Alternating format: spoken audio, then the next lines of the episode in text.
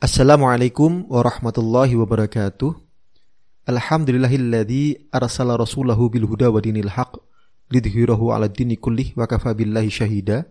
Asyhadu an la ilaha illallah wa la syarikalah wa asyhadu anna Muhammadan abduhu wa rasuluh la nabiyya ba'da. Allahumma shalli ala Muhammad wa ala ali Muhammad amma ba'du. Pendengar buletin dakwah kafah rahimakumullah. Alhamdulillah kembali hadir di tengah-tengah Anda semua Buletin Kafah edisi 164 tanggal 6 Rabiul Awal 1442 Hijriah bertepatan 23 Oktober 2020 Masehi. Insya Allah akan mengangkat tema menegakkan syariah secara kafah, wujud cinta kepada Nabi Sallallahu Alaihi Wasallam yang hakiki. Bismillahirrahmanirrahim. Salah satu nikmat terbesar yang Allah Subhanahu wa taala anugerahkan kepada kita adalah nikmat iman dan Islam. Tanpa nikmat ini, semua bentuk kenikmatan lainnya tak ada artinya. Apalagi di akhirat kelak. Tentu nikmat iman ini harus disyukuri. Caranya, iman harus terus dipertahankan dan dipupuk hingga mencapai keimanan sempurna dan paripurna. Dengan itulah kelezatan iman akan dirasakan di dunia dan di akhirat kelak. Banyak petunjuk Rasulullah Shallallahu Alaihi Wasallam kepada kita agar kita bisa merasakan kelezatan iman.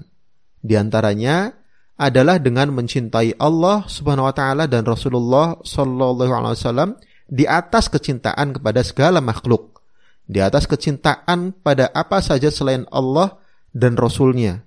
Rasulullah bersabda, Salasun man kunna fihi wajada halawatal iman ayyakun Allah wa rasuluhu ahabba ilaihi mimma siwahuma wa ay yuhibbal mar'a la yuhibbuhu illa lillah wa ay yakraha ay ya'uda fil kufri kama yakrahu ay yuqdafa finnar ada tiga hal yang jika ketiganya ada pada siapa saja niscaya dia merasakan kelezatan iman Allah dan Rasulnya lebih dia cintai dari selain keduanya.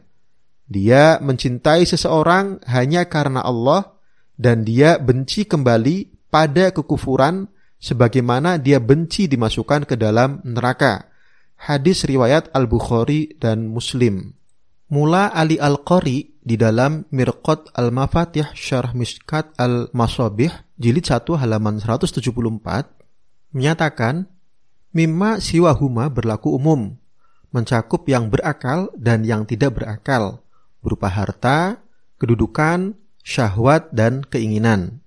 Syihabuddin Al-Qastolani di dalam Irsyad As-Sari li Syarah Sahih Al-Bukhari, jilid 10 halaman 95 menyatakan, kecintaan kepada Allah dan Rasulnya lebih dari kecintaan kepada selain keduanya, baik diri sendiri, orang tua, anak, keluarga, harta, dan segala sesuatu. Ibnu Battal di dalam Syarh Sahih Al-Bukhari li Abdi Battal menjelaskan makna mendapati kelezatan iman adalah menikmati lezatnya taat dan memikul berbagai kesulitan dalam apa yang diridhoi Allah Subhanahu wa taala dan Rasulnya sallallahu alaihi wasallam serta mengutamakan hal demikian atas hal-hal dunia karena ingin meraih berbagai kenikmatan akhirat. Kecintaan hamba kepada Robnya adalah dengan melakukan ketaatan kepadanya, tidak menyalahinya, demikian juga kecintaan kepada Rasulullah Shallallahu Alaihi Wasallam. Wujud cinta kepada Allah Subhanahu Wa Taala dan Rasulnya adalah dengan menaati syariahnya.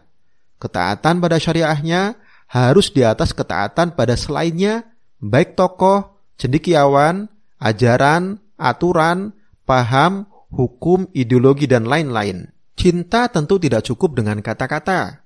Cinta juga tidak cukup hanya berupa komitmen, tetapi kosong tanpa bukti nyata. Klaim cinta itu tentu membutuhkan bukti nyata. Hasan Al-Warok berkata, Engkau bermaksiat kepada Allah, sementara engkau mengklaim cinta kepadanya. Sungguh orang yang mencinta itu sangat taat kepada yang dicinta. Cinta kepada Allah Subhanahu wa taala harus dibuktikan secara nyata dengan mengikuti dan meneladani Rasulullah Shallallahu alaihi wasallam, yakni dengan mengikuti risalah yang beliau bawa. Itulah syariah Islam. Allah Subhanahu wa taala berfirman dalam Quran surat Ali Imran ayat 31, A'udzu billahi minasyaitonir rajim. Bismillahirrahmanirrahim. Kul in kuntum tuhibbunallaha fattabi'uni yuhibbukumullahu wa yaghfir lakum dzunubakum wallahu ghafurur rahim. Katakanlah, jika kalian benar-benar mencintai Allah, ikutilah aku. Niscaya Allah mencintai kalian dan mengampuni dosa-dosa kalian. Allah Maha Pengampun lagi Maha Penyayang.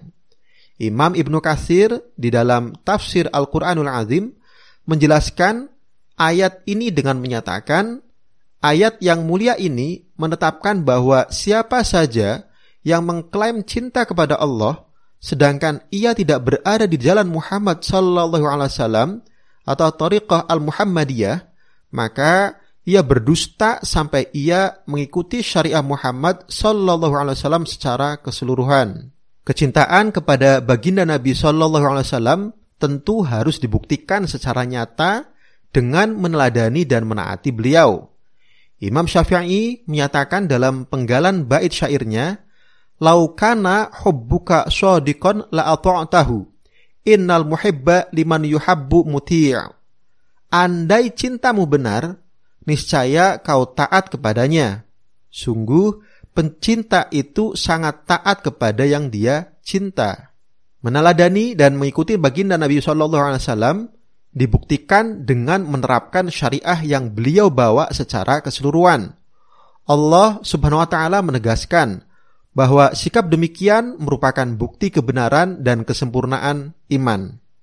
Allah Subhanahu wa taala berfirman dalam Quran surat An-Nisa ayat 65, A'udzu billahi minasyaitonir rajim. Bismillahirrahmanirrahim.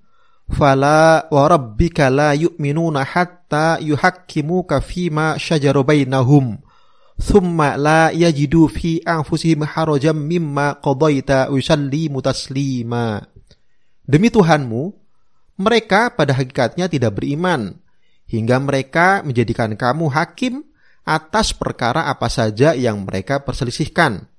Kemudian mereka tidak merasa keberatan dalam hati mereka atas putusan yang kamu berikan, dan mereka menerima dengan sepenuhnya.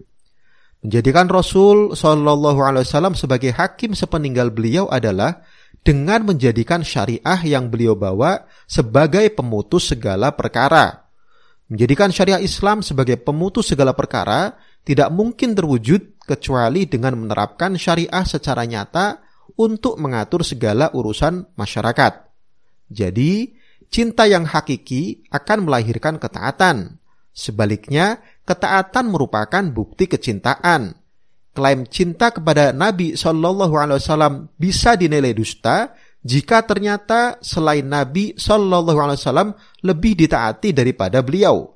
Petunjuk Nabi diganti oleh petunjuk selainnya, serta hukum-hukum yang beliau bawa ditinggalkan dan diganti dengan hukum-hukum yang lainnya. Dengan demikian, pernyataan cinta kepada Nabi harus mewujud dalam kecintaan pada syariah Islam. Siapa saja yang tidak suka dengan syariah yang beliau bawa, apalagi berpaling darinya, maka cintanya kepada Nabi adalah dusta. Siapa yang mengaku cinta kepada Nabi tetapi alergi terhadap syariahnya, maka cintanya palsu. Siapa yang mengaku cinta kepada Nabi tetapi ucapannya merendahkan syariah, tindakan dan kebijakannya yang terjangkiti penyakit Islamophobia, maka cintanya bohong meski dia biasa memperingati Maulid Nabi Shallallahu Alaihi Wasallam dan mengklaim cinta kepada beliau hingga berbusa-busa. Orang yang mencintai Nabi tentu tidak akan mencintai siapa saja yang membenci, merendahkan, apalagi memusuhi syariahnya. Mustahil siapa yang mencintai Nabi pada saat yang sama juga mencintai orang yang memusuhi Nabi, memusuhi syariah atau bagian dari syariah yang beliau bawa. Orang yang mencintai Nabi akan tampak aneh jika mendukung dan memuji orang yang memusuhi dan mengkriminalisasi orang yang menyerukan penerapan syariahnya. Siapa saja yang mencintai Nabi Shallallahu Alaihi Wasallam tentu tidak akan merasa nyaman dan tentram tatkala sunnah beliau, yakni toriqoh petunjuk dan syariah yang beliau bawa ditinggalkan dan dicampakkan. Sebaliknya, orang yang benar-benar mencintai Nabi Shallallahu Alaihi Wasallam akan berjuang dengan penuh kesungguhan agar syariat Islam dijadikan pedoman dan diterapkan secara nyata di tengah kehidupan. Jadi, cinta kepada Nabi Shallallahu Alaihi Wasallam akan menghasilkan kecintaan pada syariahnya. Kecintaan pada syariahnya tentu akan menghasilkan kerinduan pada penerapannya. Kerinduan pada penerapan syariah akan melahirkan amal dan perjuangan untuk mewujudkan penerapan syariah secara kafah. Pendengar rahimakumullah, semua itu akan menjadi kunci mendapatkan penjagaan dari Allah Subhanahu. Rasul sallallahu alaihi wasallam berpesan, "Ihfadillah yahfadka, ihfadillah tajiduhu tujahak." Jagalah Allah, niscaya Allah menjagamu. Jagalah Allah, niscaya engkau mendapati Allah di hadapanmu. Hadis riwayat At-Tirmidzi dan Ahmad. Imam An-Nawawi di dalam Syarah Al-Arba'in dan Ibnu Daqiq Al-Aid di dalam Syarh Al-Arba'in An-Nawawiyah menyatakan bahwa makna pesan Rasul itu adalah jadilah kamu orang yang menaati Allah, menjalankan perintah-perintahnya dan menjauhi larangan-larangannya. Al-Hafiz Ibnu Rajab di dalam Jami' al-Ulum wal Hikam juga menjelaskan, Ihfadillah, jagalah Allah, maksudnya adalah menjaga hudud, hak-hak, perintah-perintah, dan larangan-larangannya. Menjaga semua itu adalah dengan menaati perintah-perintah Allah, menjauhi larangan-larangannya, dan tidak melanggar hudud atau batasan-batasannya. Jadi, jika suatu umat atau bangsa tidak menjaga Allah, tidak menjaga hududnya, melantarkan syariahnya, bahkan memusuhi orang yang memperjuangkan penerapan hudud dan syariahnya, maka Allah tidak akan menjaga umat atau bangsa tersebut. Akibatnya, kerusakan tersebar luas, Ketentraman tak kunjung dirasakan. Kemakmuran terus menjadi mimpi. Kehinaan melingkupi. Keberkahan dijauhkan dan kemurkaan Allah ditimpakan. Sebaliknya, jika hudud dan syariah Allah senantiasa dijaga, maka segala perkara akan menjadi baik. Ketenangan dan ketentraman hidup tercapai, kemakmuran bisa dirasakan, kemuliaan didapatkan, keberkahan Allah dilimpahkan dan keridhonya dicurahkan. Alhasil, agar mendapat penjagaan Allah Subhanahu wa taala secara sempurna, umat Islam harus berjuang untuk mewujudkan penerapan syariah secara kafah.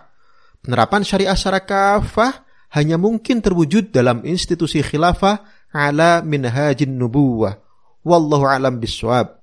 Demikian materi buletin dakwah kafah edisi 164 yang mengambil tema menegakkan syariah secara kafah wujud cinta kepada Nabi yang hakiki. Mudah-mudahan kita semua sebagai hamba Allah dan umat Rasulullah yang senantiasa cinta kepadanya dan siap untuk menegakkan syariah secara sempurna. Terima kasih. Wassalamualaikum warahmatullahi wabarakatuh.